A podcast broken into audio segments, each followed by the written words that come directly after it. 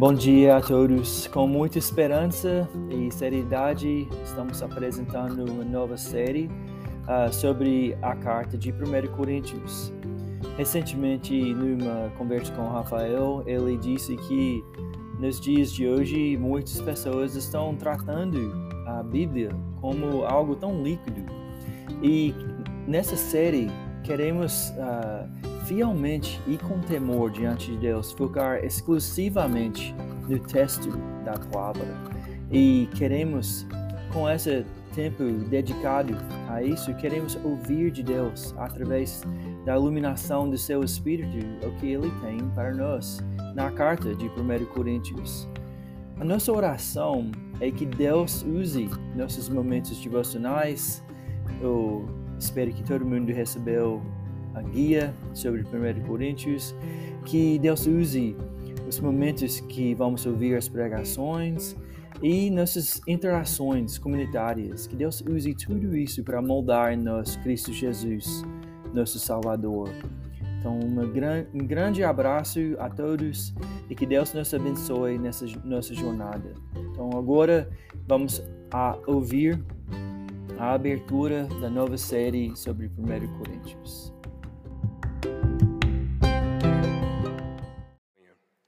Eu quero lembrar vocês algumas coisas. É, a Paloma já falou, mas eu quero lembrar vocês sobre o guia. Eu estava tão ansioso na semana passada com vocês recebendo o guia que eu até sonhei de sábado para domingo vocês recebendo o guia. Eu sonhei que a Fernanda estava ali atrás entregando e aí estava todo mundo indo embora sem pegar o guia. Nossa, eu acordei, eu estava todo suado, assim, desesperado. Não, a gente tem que pegar o guia. Porque eu estava muito ansioso para vocês pegarem logo esse guia, para vocês terem esse esse contato direto com a palavra de Deus. E essa aqui é a importância do guia, tá, gente? A importância dela não é só uma, uma rotinazinha qualquer para a gente caminhar na palavra, não é mais um passo a passo qualquer, não. A ideia disso é que dia a dia você esteja em contato com a única coisa nesse mundo que tem poder para sondar alma e espírito, para discernir pensamentos e propósitos do coração para penetrar mais fundo do que uma espada muito cortante a palavra de Deus. O objetivo disso é que dia após dia a gente tenha pelo menos pílulas da palavra do Senhor, para que a gente possa estar meditando na verdade. E meditando na verdade, o Espírito Santo de Deus nos lembre da verdade. Ele vai nos fazer lembrar de tudo aquilo que Jesus tem nos dito. João falou lá no capítulo 14: versículo 26. O objetivo é ajudar a nossa igreja, ajudar você a ter uma rotina devocional. Sabe, não é novidade que essa é uma das coisas mais, mais difíceis que a igreja enfrenta. Talvez, obrigado, cara. Talvez uma das coisas mais complicadas que você enfrenta. Ter uma rotina devocional. Ter prazer de abrir a Bíblia e ler, entender e pensar o guia é para te ajudar nisso. Deuteronômio fala, né, sobre o, peso da palavra. Pendura ela no seu pulso, amarra na sua testa, pendura na porta onde você entra, fala dela enquanto você estiver andando no caminho, enquanto você estiver conversando, ou seja, põe a palavra na sua realidade, no seu dia a dia. Esse guia tem esse objetivo, te ajudar nisso. Como foi dito a Josué, não deixes de falar desse livro medita nele dia e noite, para que você faça de acordo com o que está escrito nele. Essa é a ideia desse guia, nos ajudar a estarmos diante do texto da palavra, à mercê do Espírito. E comunitariamente falando, um dos objetivos é que toda a nossa igreja unida, como em um triângulo, onde nós temos pregação, comunidades e discipulado, todos ao redor do mesmo texto, todos ao redor da palavra a ideia é que a gente experimente o que Paulo fala lá em Colossenses, capítulo 3, versículo 16. Habite em vocês ricamente a palavra de Cristo, instruindo, aconselhando, cantando entre vocês com ações de graças, exortando, cuidando uns dos outros. O objetivo é que esse guia nos dê material para conversas, exortações, para o dia a dia da nossa igreja, nas nossas interações pessoais e particulares, a palavra de Deus esteja ali envolvida, esteja ali, enfiada com liberdade na nossa vida e na nossa realidade. Então, não deixe. Se você não pegou, pega o seu, tá? Começa na segunda semana. Eu estava mostrando o guia para um amigo essa semana, explicando para ele que você lê o texto da pregação antes, né, da pregação. E ele falou comigo assim: "Você é doido, rapaz? Você vai dificultar muito a sua pregação, porque todo mundo já vai estar tá sabendo". Cara, isso é uma responsabilidade do Espírito Santo e não minha. Nós precisamos estar debaixo do texto, com o coração aberto, com, com a mente aberta para que ele fale. Como ele vai falar, aí já é com ele, não é com a gente. O nosso papel é estar prostrado né, diante dele. Então eu quero orar para iniciar essa série e que Deus nos ajude.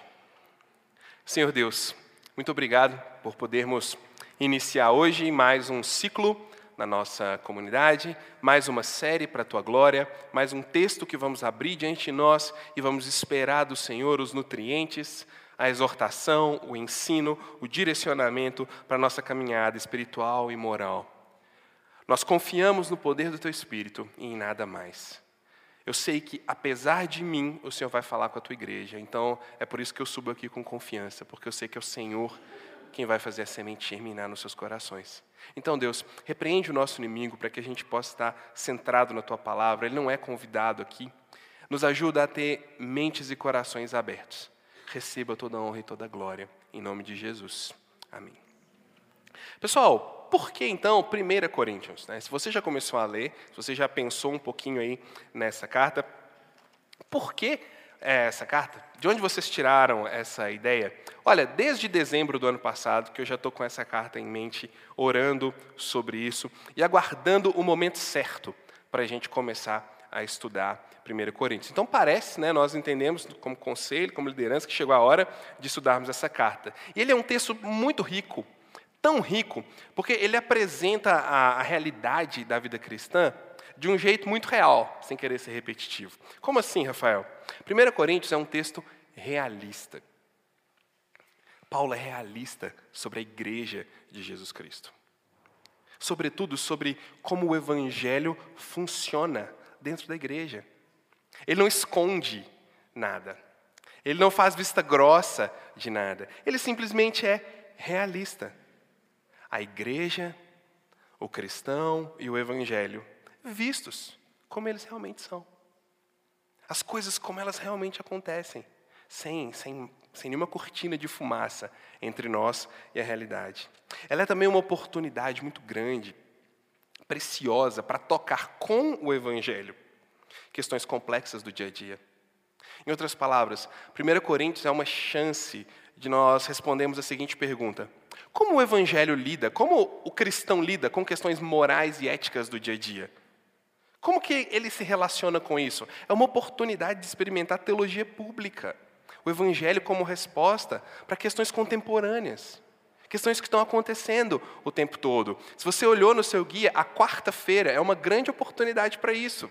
Você tem lá as referências cruzadas, onde você é convidado a olhar para dentro da Bíblia, né? onde eu já vi isso na Bíblia, será que eu já li isso em algum lugar? Será que Jesus já falou disso antes? E olhar para fora o que está acontecendo no mundo? Será que o que tá, Paulo está falando aqui acontece na minha realidade hoje? Acontece na sociedade em que eu vivo? Como que nós cristãos respondemos para isso? Como que é o diálogo? Como que é a conversa?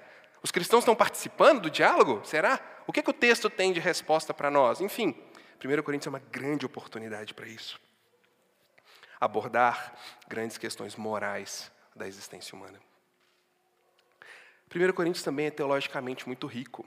Embora dos 11 temas que Paulo vai falar durante toda a carta, o mais teológico deles é o da ressurreição, lá no finalzinho, os outros ele está abordando questões muito práticas, morais mesmo.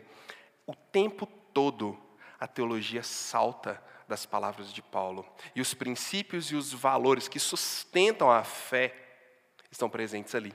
Isso é muito, muito claro na forma como Paulo escreve, como ele fala os seus, os, as suas cartas, porque ele sempre dá uma base para uma prática. Elas sempre caminham juntas. Ou seja, ele não é nem super acadêmico, nem extremamente moralista. Ele conecta os dois. Nós fazemos isso por causa disso. É esperado assim por causa daquilo. Não é feito assim por causa disso. Ele faz isso o tempo todo. E é uma ótima oportunidade para a gente reforçar a nossa confissão de fé. Nós vamos ver vários aspectos da nossa própria confissão saltando do texto. E aí nós vamos entender por que acreditamos, né? Da forma como acreditamos. E finalmente, gente, quero dar para vocês uma leve, porém importante visão geral da nossa carta de 1 Coríntios. Por que isso é importante? Ah, a gente poderia estudar 1 Coríntios sem ter uma visão panorâmica da carta? Sim, nós poderíamos. Nós poderíamos focar exclusivamente no texto e retirar as verdades do texto antes de entender o contexto histórico cultural. Na verdade, é assim que as pregações normalmente são preparadas. Foi assim que essa série foi preparada. Antes de ler qualquer comentário, ler qualquer livro histórico ou cultural sobre 1 Coríntios, eu imprimi a carta toda numa apostila e aqui eu fiz as anotações entre eu e o Espírito Santo. O que o texto fala, sem preocupar com o contexto, é o que vocês fazem na segunda-feira.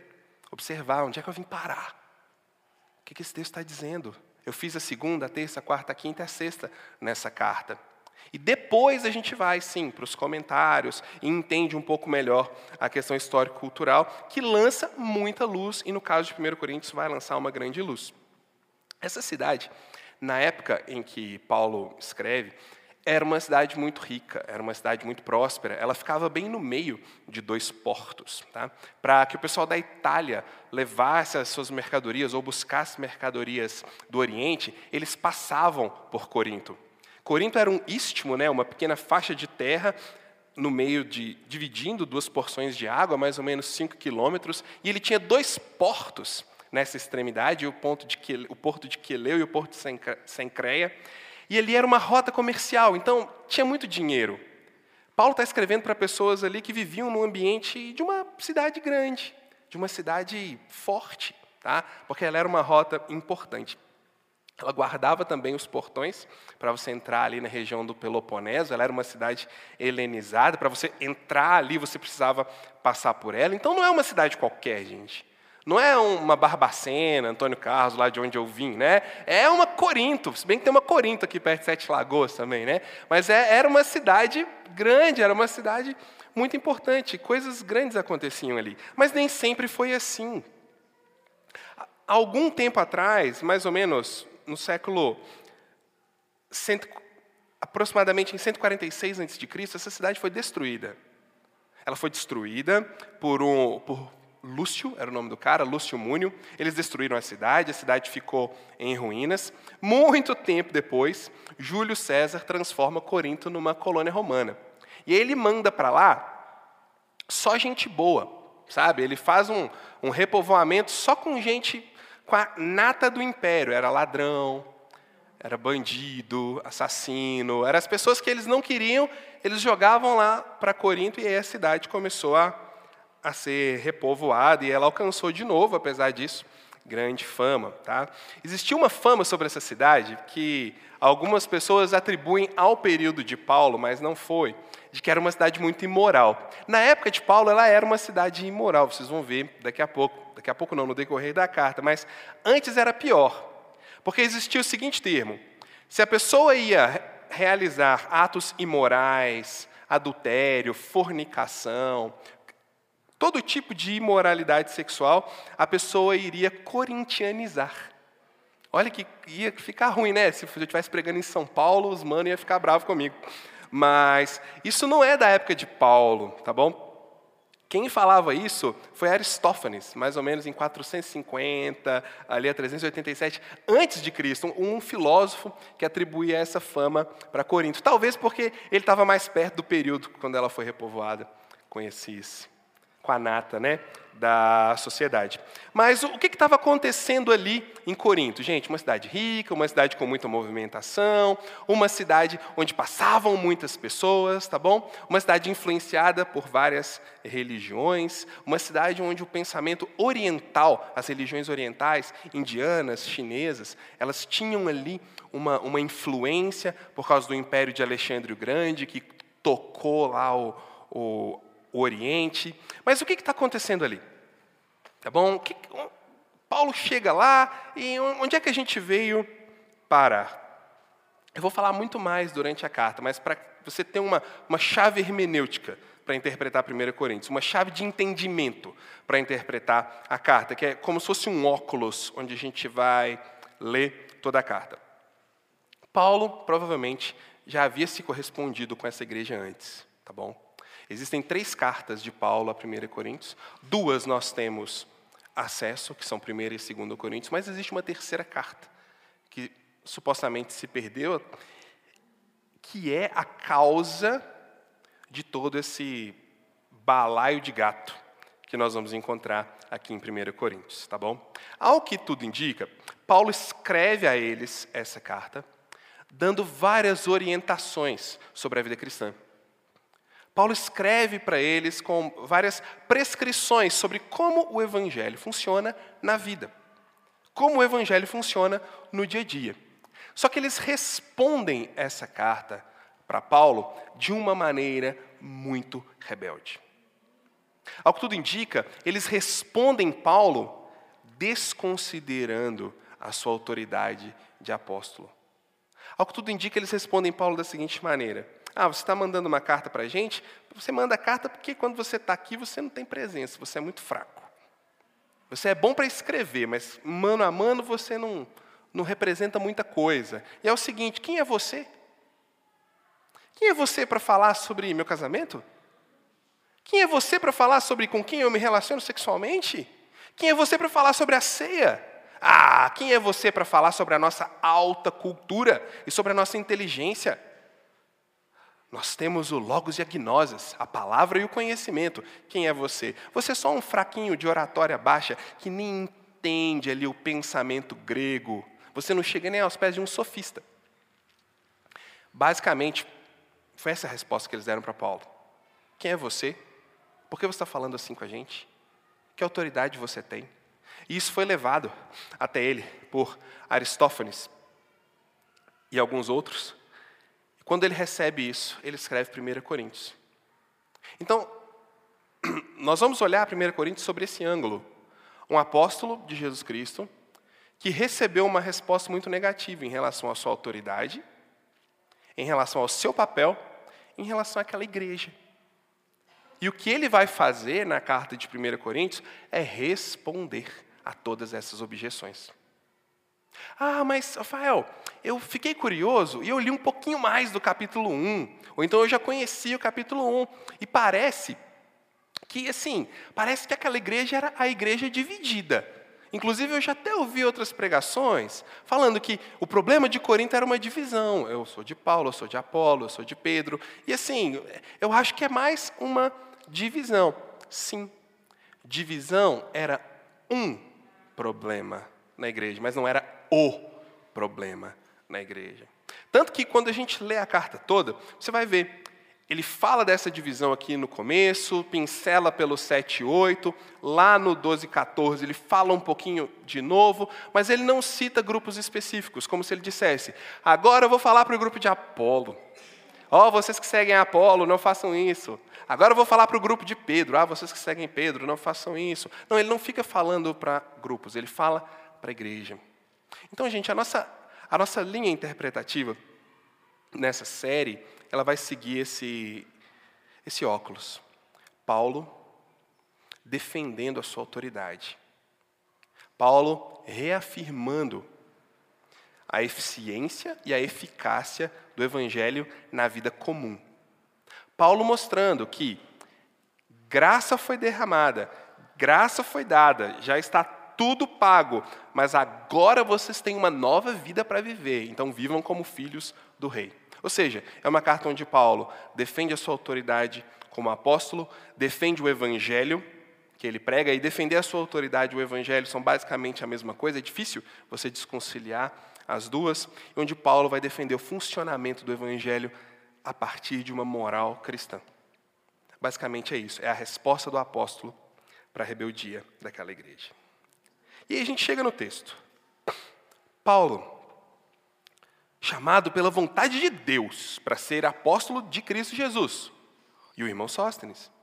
A igreja que está em Corinto, aos santificados em Cristo Jesus, chamados para ser santos, com todos os que em todos os lugares invocam o nome do Senhor.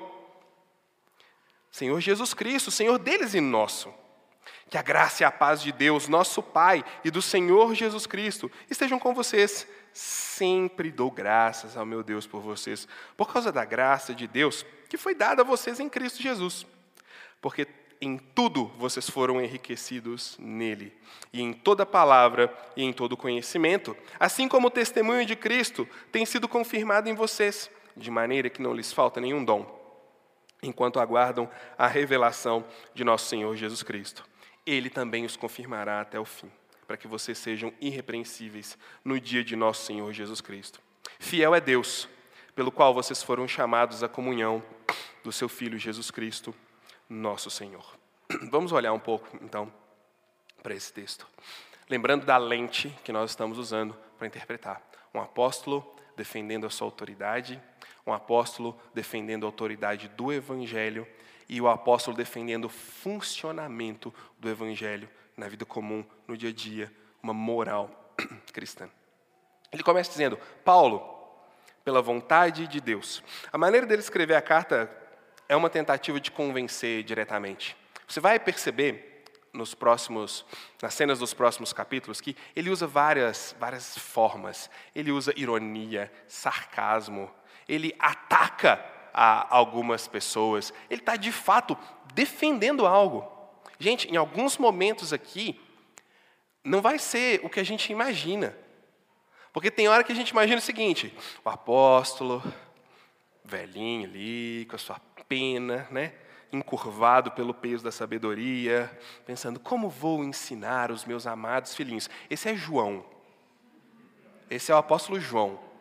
Tá? Paulo é diferente. Paulo está ali com um, um azorrague de um lado e o evangelho do outro lado. E ele vai bater pesado, ele vai argumentar. Ele vai criticar eles, ele vai zombar da sabedoria deles. Gente, é pesado essa carta. Ele vai sacudir esse pessoal. E ele já começa colocando fogo no parquinho, porque ele diz: Paulo, eu, chamado pela vontade de Deus.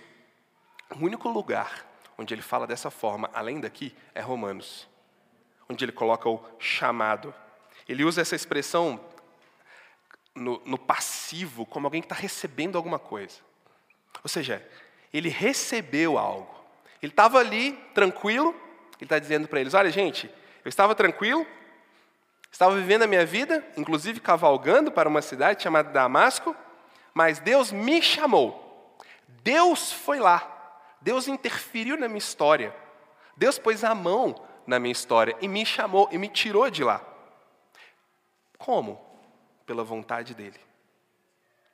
Um movimento onde ele recebe exclusivamente, pela vontade de Deus, uma designação uma deliberação exclusiva. Esse é o significado da palavra apóstolo. Ele recebeu uma, um chamado, uma designação específica.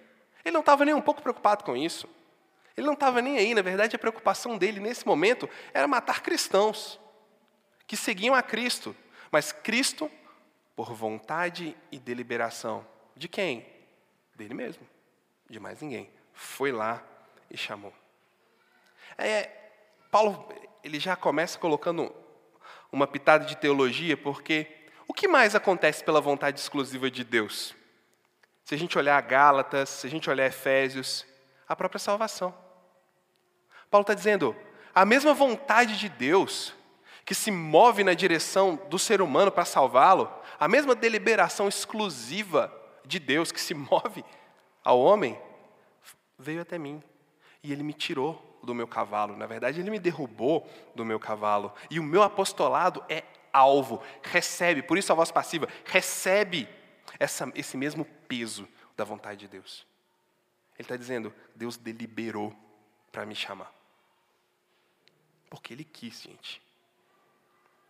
Dessa forma, ele declara o seguinte: a vontade de Deus vem primeiro, sempre. A vontade de Deus vem primeiro com relação à salvação, a vontade de Deus vem primeiro com relação ao seu ministério de apóstolo, e a vontade de Deus vai vir primeiro com relação a tudo que acontece nessa igreja e a tudo que ele vai ensinar para essa igreja. Mas ele continua. Paulo, chamado, recebeu um chamado pela vontade exclusiva de Deus para ser um apóstolo de Jesus Cristo. E o irmão Sóstenes. Coitado de Sóstenes, né? Eu fui chamado, eu sou Paulo, Deus me chamou, deliberou. E Sóstenes aí. Não, não é assim que ele fez, tá? Não, não é isso. Mas, mas não é à toa que ele colocou ele aqui. O propósito de ter sido chamado pela vontade exclusiva de Deus, como eu falei, é para que ele representasse a autoridade de Jesus Cristo.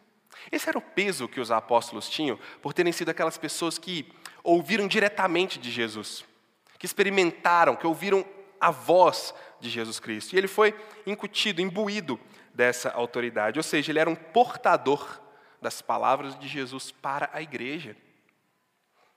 De forma que quando ele falava, ele representava uma autoridade. Pela vontade dele? Não, pela vontade de Deus. Pensa no nosso filtro, no nosso óculos interpretativo. Gente, eu não estou aqui porque necessariamente eu quero. É, se dependesse de mim, eu estava aqui era para matar vocês. Mas teve um ato soberano da vontade de Deus que me tirou de onde eu estava e me encarregou de outra posição. Então eu estou falando com essa autoridade em mim, não por mim mesmo. E quando ele cita Sóstenes? Ah, estou aqui, a autoridade é minha, e o irmão Sóstenes. É interessante que ele faz uma distinção mesmo. Eu, apóstolo, e o irmão Sóstenes. Ele está querendo dizer para o pessoal, ô gente, não é qualquer um que é apóstolo, não. Até Sóstenes, que está aqui comigo, que é um irmão, irmão de caminhada, essa palavra irmão é companheiro de missão, companheiro de caminhada, alguém que divide comigo, ombro a ombro, o dia a dia. Ele não, não é um apóstolo. Eu sou, ele não. Então, cuidado com quem vocês ouvem. Cuidado com que autoridade vocês escutam. Até ele, que é tão próximo não é um apóstolo. Mas quem é ele?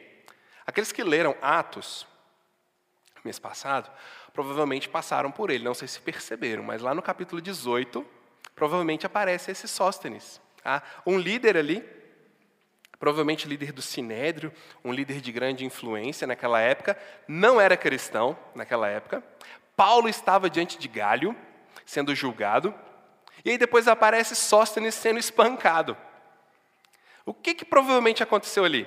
Sóstenes estava acompanhando o julgamento de Paulo, existia uma pressão para que ele usasse da sua autoridade para prejudicar Paulo. Né? Eu, não, eu não sei. Sabe esse negócio? É muito difícil a gente ver acontecer no Brasil, mas quem conhece quem e dá uma forcinha e tal, eu não sei se vocês vão conseguir entender, porque é difícil, mas eles queriam que é, Sóstenes usasse a influência religiosa para prejudicar o Paulo mas ele não faz nada e ele toma uma surra por isso.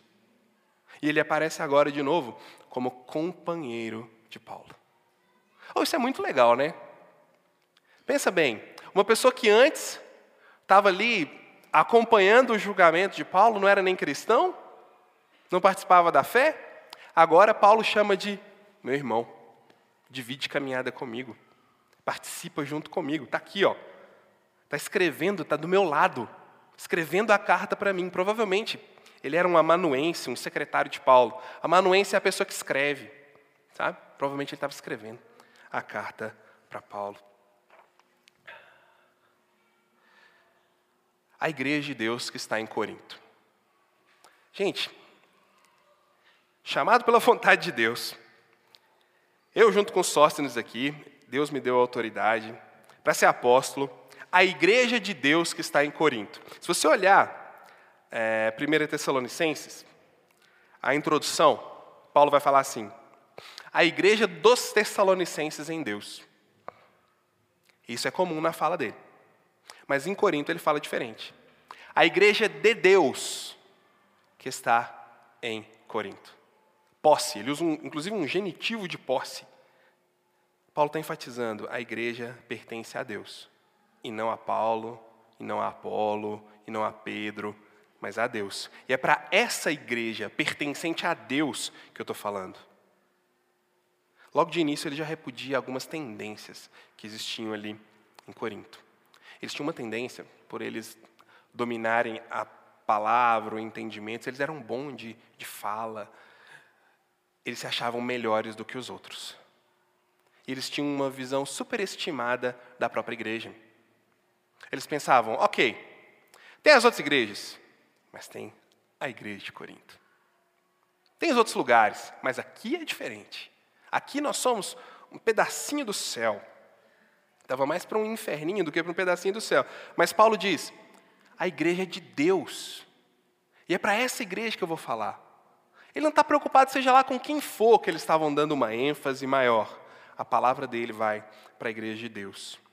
E quem está lá?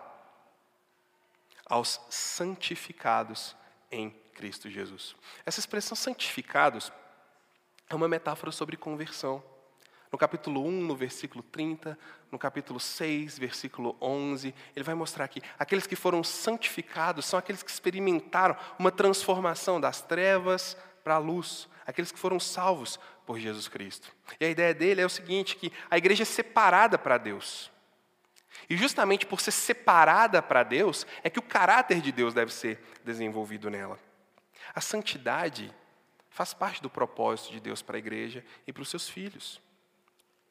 Um povo que pertence exclusivamente a Ele é um povo chamado, comissionado para ser santo. 1 Tessalonicenses, capítulo 4, versículo 3, capítulo 5, versículo 32. Vamos dar uma olhada lá? 1 Tessalonicenses, capítulo 4.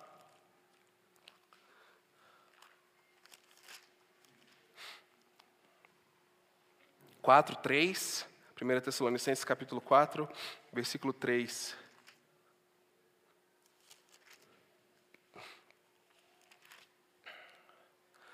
Pois essa é a vontade de Deus, a vossa santificação, que vos abstenhais da prostituição, e aí ele vai dar uma lista de coisas aqui.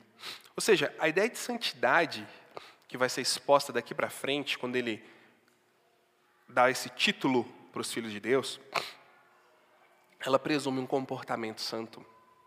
Ela presume uma, uma moral diferente. E essa é a, é a grande ideia da carta.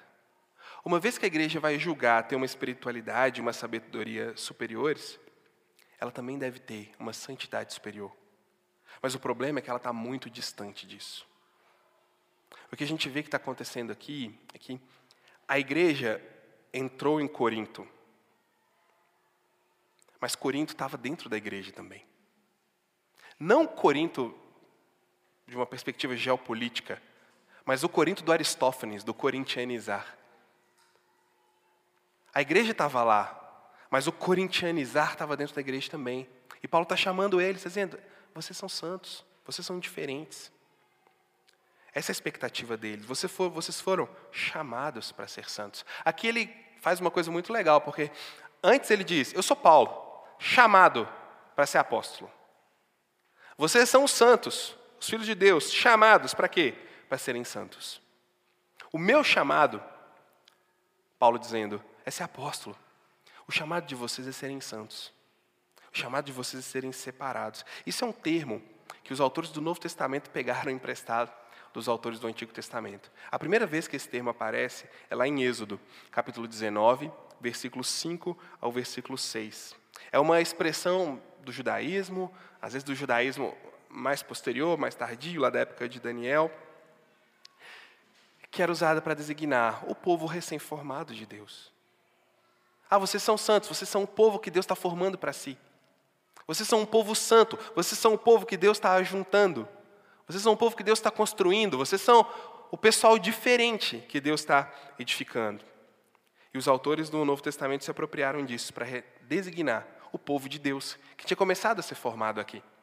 Porque se você olhar cronologicamente, as cartas de 1 Coríntios são bem mais próximas ao evento de Cristo do que mesmo os evangelhos. Estava tudo começando. Estava tudo ali florescendo. Então ele usa essa expressão para designar o povo separado, o povo escolhido de Deus. O próprio Paulo diz: Ah, porque Deus vos escolheu, vos predestinou antes da fundação do mundo, para serem o quê? conforme a imagem de Jesus Cristo, o Santo de Deus. Continuando o texto. Chamados para ser santos com todos os que em, toda, em todos os lugares invocam o nome do Senhor Jesus Cristo, Senhor deles e nosso. Alguém vai dizer, ah, que legal, aqui agora então é é o texto que mostra que esse, essa carta serve para todas as igrejas. Ó. É, é um termo que tira a temporalidade de 1 Coríntios. Né? Vamos destacar primeiro que ela não é. Não, ela não é uma referência à temporalidade da carta. Não é uma maneira de Paulo dizer, ó, oh, isso aqui é para os Coríntios, mas isso aqui também é para o pessoal de Tessalônica, isso aqui também é para o pessoal da Galácia, isso aqui também é para o pessoal da CH, isso aqui também é para o pessoal... Não. Não é uma maneira dele dizer, é para todo mundo em todos os tempos. Não é isso. Também não é uma maneira dele dizer assim, ah, com todos que toda parte invoca o nome do Senhor, ele colocar, ele e Sóstenes também, ó, é para os santos, mas é para mim também, eu estou junto, a gente é tudo igualzinho. Sabe quando a pessoa fica querendo é, a expressão popular que a gente usa, com perdão do uso da expressão, é passar um mel. Sabe, passar um mel para vender alguma coisa, para ganhar o favor das pessoas. É tipo o pregador que fica querendo bajular. Sabe quando o pregador fica querendo bajular, assim, plateias lindas como vocês? Então, não é isso que Paulo está fazendo. Tá? Paulo não está fazendo isso. Então, o que, que ele está fazendo? Muito provavelmente essa igreja está seguindo um caminho de se achar mais especial do que os outros. Você vai ver que eles vão superestimar, inclusive, os dons que eles receberam de Deus. Eles vão tratar isso como uma prova assim, muito grande de que eles são diferentes. Você pode olhar no capítulo 4, versículo 17, se você está anotando, no 11, 16, no 14, 33 e no 14, 36, onde parece que eles se tratam de uma, uma forma um pouco separada das outras igrejas, do que está acontecendo. É como se eles fossem muito especiais, como se eles tivessem alcançado um nível muito grande e as outras igrejas não. Por isso aqui Paulo está enfatizando que a atuação de Deus não está restrita à igreja de Corinto. Uau, é um outro ponto importante para nós aqui. Ele dá um lembrete direto de que o chamado deles para ser um povo de Deus faz parte de um quadro bem mais amplo. No novo povo de Deus, no novo povo que Deus está criando, eles têm uma participação com todos os outros irmãos na fé, em todo lugar, que também invocam o nome do Senhor Jesus Cristo.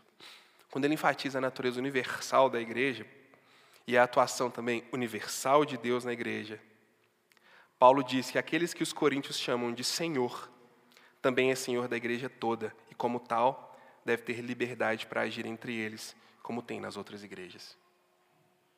Paulo está dizendo, gente, legal que Deus atua entre vocês, mas Deus não está preso em Corinto. Existem outros. Existem outras pessoas que também adoram. Como ele falou, né, para Eliseu, ou oh, levanta, sai dessa caverna. Também separei mais um monte de gente que ama a Deus e que não se dobraram. Ele está falando para Corinto: vocês são um povo santo, chamado, um povo diferenciado, mas vocês não são um povo único. Vocês não são a única igreja que adora a Deus e que é fiel a Deus. E ele dá o seu cumprimento. Que a graça e a paz de nosso graça e a paz de Deus, nosso Pai e do Senhor Jesus Cristo estejam com vocês. Ou oh, isso era muito comum, esse tipo de cumprimento. No período greco-romano era maneira como eles escreviam. Na verdade, as cartas começavam dessa forma: tinha o nome do autor, o destinatário, a ação de graças e um cumprimento. Só que Paulo usa isso de um jeito muito legal. Ele pega algo comum da cultura, algo que eles usavam no dia a dia, e ele dá um tom evangélico para a coisa, no bom sentido dessa palavra, não no sentido ruim. Ele dá um tom evangelístico para a coisa. A palavra usada para saudações era cairem. De forma que quando eles escreviam uma carta ou quando eles quisessem saudar alguém, eles diziam cairem. O significado é alegrar-se, estar alegre. Mas no senso comum, essa palavra se tornou uma saudação. Então, quando eles iam escrever uma carta, cairem, saudações. Era a maneira secular, vamos dizer assim, sem querer criar uma dicotomia, de escrever uma saudação. Mas quando Paulo escreve, ele não diz, cairem com vocês. Ele diz, caris seja com vocês, que é graça. Ele, pega, ele faz um jogo de palavras, que no original fica mais bonito, no português não tem nada a ver. A gente perde, né? Mas no original era algo que antes era kairen, agora é caris. Ele muda o foco. O que chega agora não é uma simples saudação. Oi, gente. O que chega agora é que a graça esteja com vocês. Tem um peso maior, tem uma significância muito maior. Assim, em vez de apenas saudações, o cumprimento seja graça a vocês e paz. Paz de onde? Nós pregamos há algum tempo atrás sobre o shalom de Deus. Estabilidade, plenitude, organização, equilíbrio entre corpo, alma, espírito, equilíbrio, plenitude humana. Ele diz que a caris e o shalom estejam com vocês. Que a graça de Deus e a paz de Deus estejam com vocês. A beleza disso é que ele resume toda a sua perspectiva teológica em apenas uma sentença. Vou ler para vocês. A soma total de toda a atividade de Deus com suas criaturas é encontrada em uma palavra: graça. Deus se deu a nós de forma misericordiosa e abundante em Cristo. Nada é merecido, nada pode ser alcançado. É misericórdia absoluta, imensa e gratuita. A soma total desses benefícios, na forma como eles são experimentados pelos seus destinatários, ou seja, nós, os destinatários da graça de Deus, ela é encontrada na palavra paz, que significa bem-estar, plenitude, prosperidade, como eu falei, equilíbrio. Uma procede da outra. Ambas vêm de Deus, nosso Pai, e se tornaram reais na história humana por meio do nosso Senhor Jesus Cristo. Agora, essa frase ganha um pouco mais de vida. Que a graça e a paz de Deus, nosso Pai, e do Senhor Jesus Cristo estejam com vocês. O movimento de Deus na direção da humanidade, graça. Graça. A experiência da humanidade ao receber a graça de Deus, paz.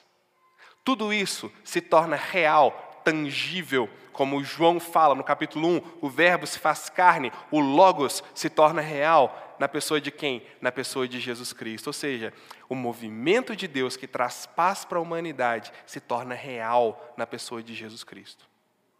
Quando ele diz que a graça e a paz de Deus em Cristo Jesus sejam com vocês, é isso que ele está querendo dizer.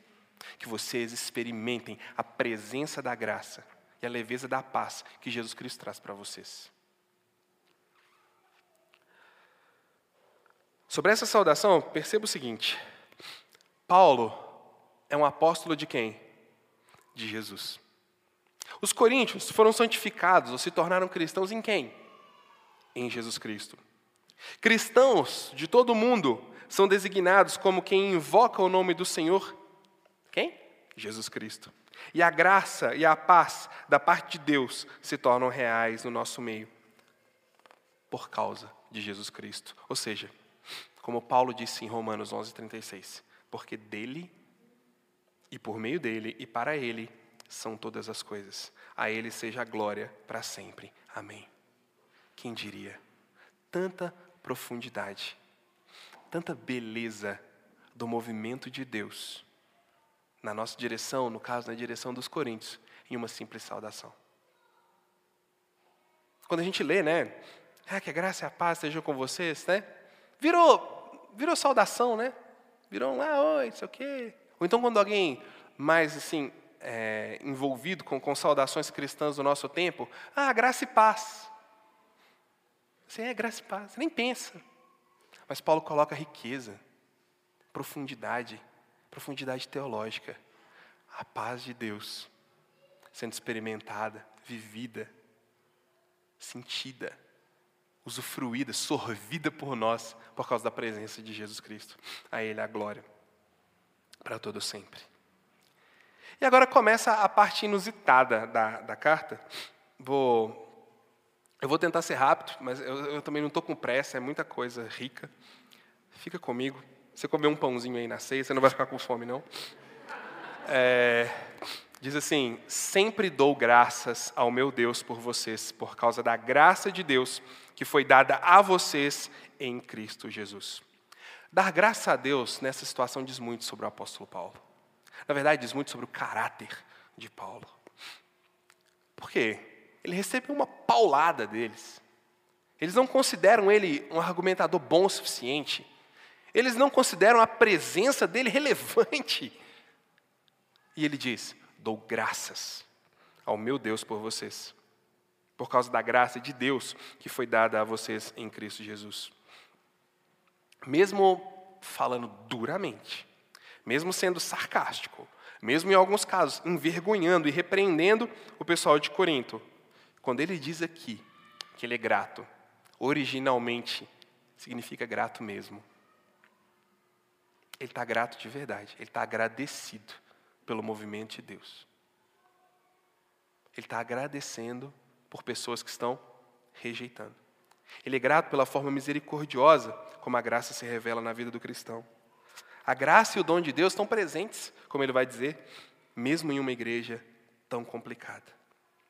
Porém, isso não serve como um, um respiro, um acalento ou como uma desculpa, mas sim como um desafio para transformação e mudança desse estado de rebeldia para um estado de obediência.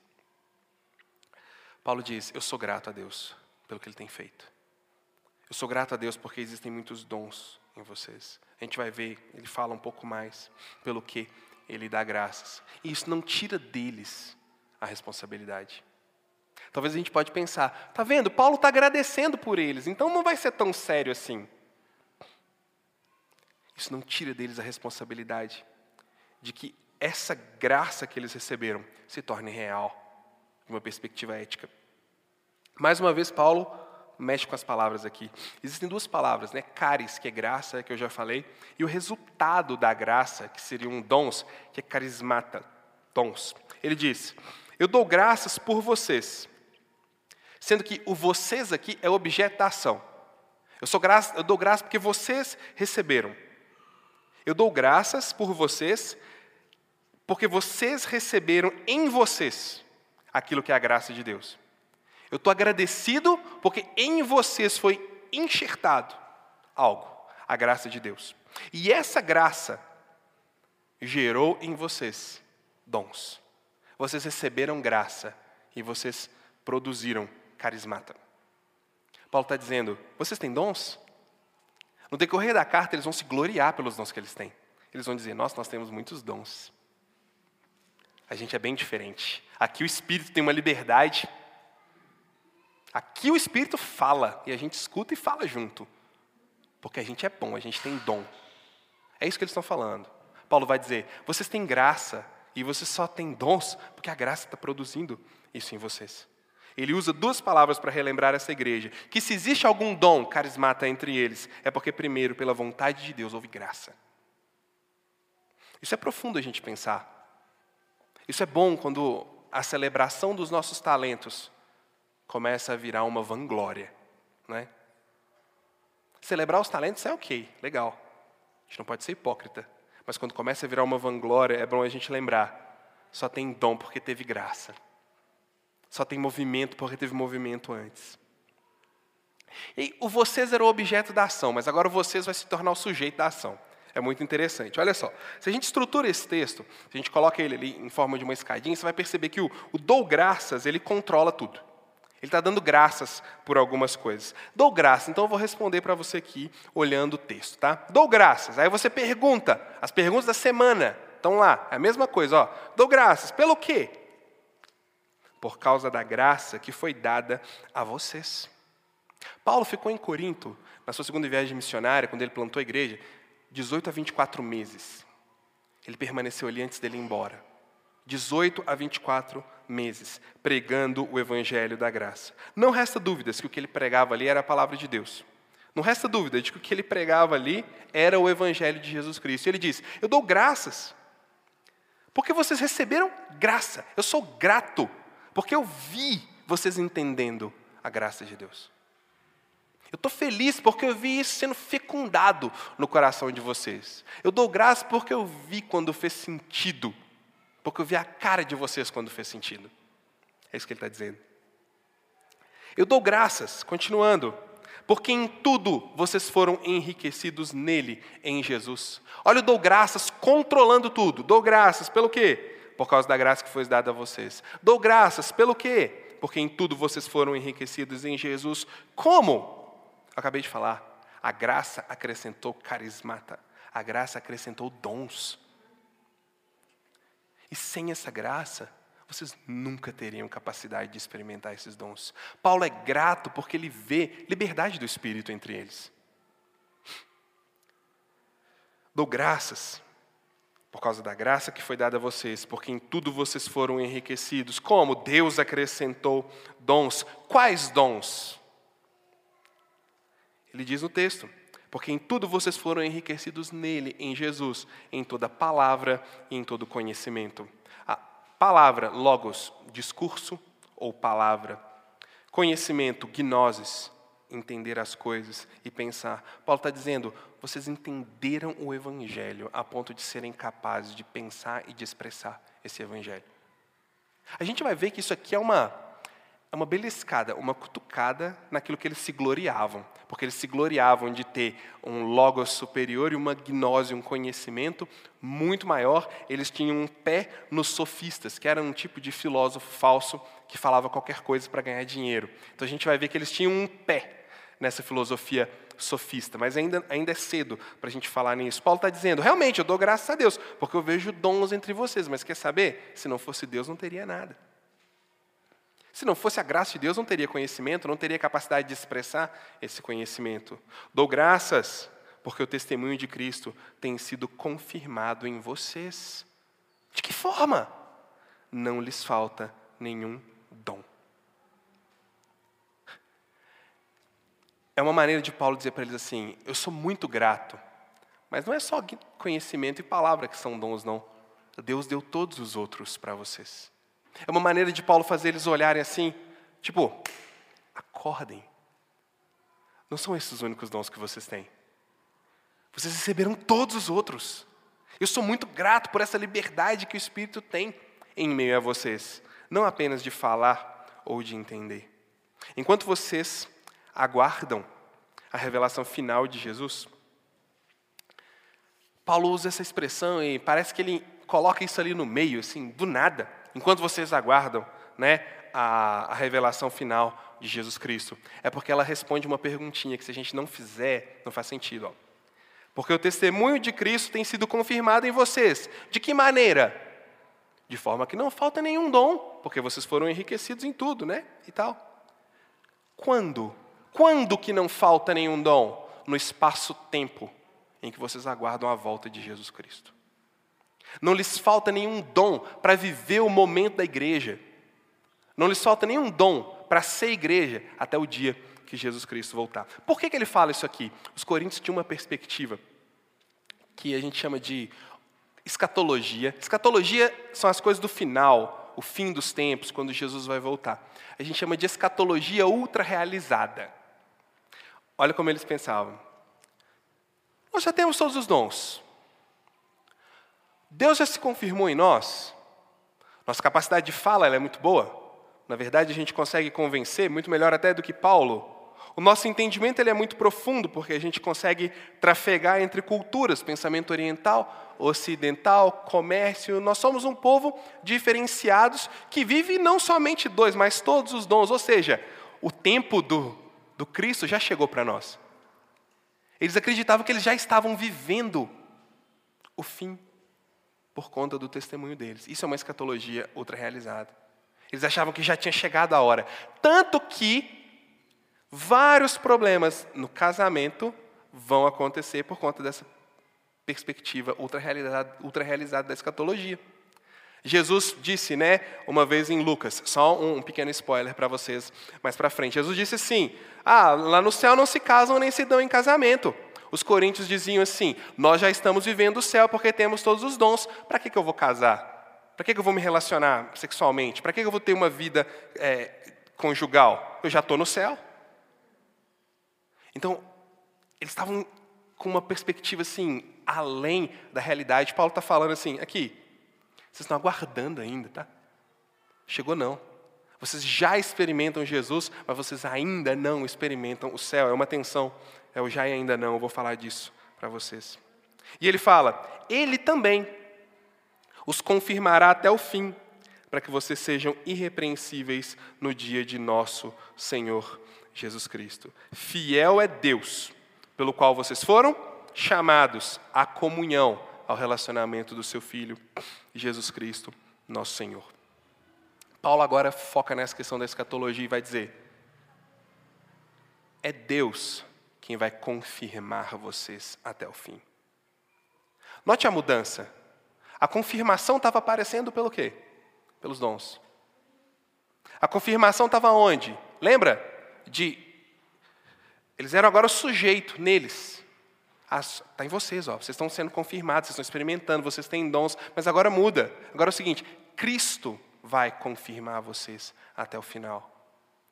Paulo chama eles para olhar um processo. Paulo chama eles para perceber que o processo não tinha acabado ainda, mas que Jesus estava engajado em qual processo? De dar graça para eles, transformá-los em um povo santo, de recebê-los no futuro, confirmados, santificados, porque Ele é fiel. O que a gente aprende nisso aqui? Tem muita coisa para a gente aprender. Eu vou te dar algumas pequenas lições. Primeiro, existe recomeço. Por que, que existe recomeço? Sóstenes, coitado, era um líder da sinagoga que apanhou do seu próprio povo, que foi julgado, condenado, porque não queria usar da sua influência para prejudicar Paulo. O evangelho chegou na vida dele e hoje ele estava do lado de Paulo, escrevendo uma carta para a igreja. Ou oh, eu não sei onde você está. Eu não sei qual estágio da sua vida você está. Longe de Deus, perto de Deus, amando Deus, odiando Deus, questionando Deus, em paz com Deus. Não importa onde você esteja, existe um recomeço. Ah, mas a história de Sóstenes ela é muito, muito superficial para você falar que existe recomeço. Tá bom, eu vou pegar um pouco mais pesado. Paulo, outro dia, estava matando cristãos, agora ele está pregando o evangelho. Quer mais? Existe um recomeço. Existe chance, independente de onde nós estamos. Tem um caminho de volta. É isso que ele quer comunicar com o Evangelho.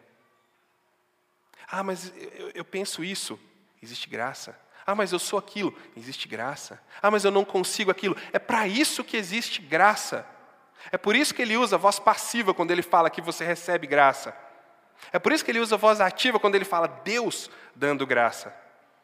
É por isso que o sujeito da ação na hora da santidade somos nós, porque a gente experimenta a graça.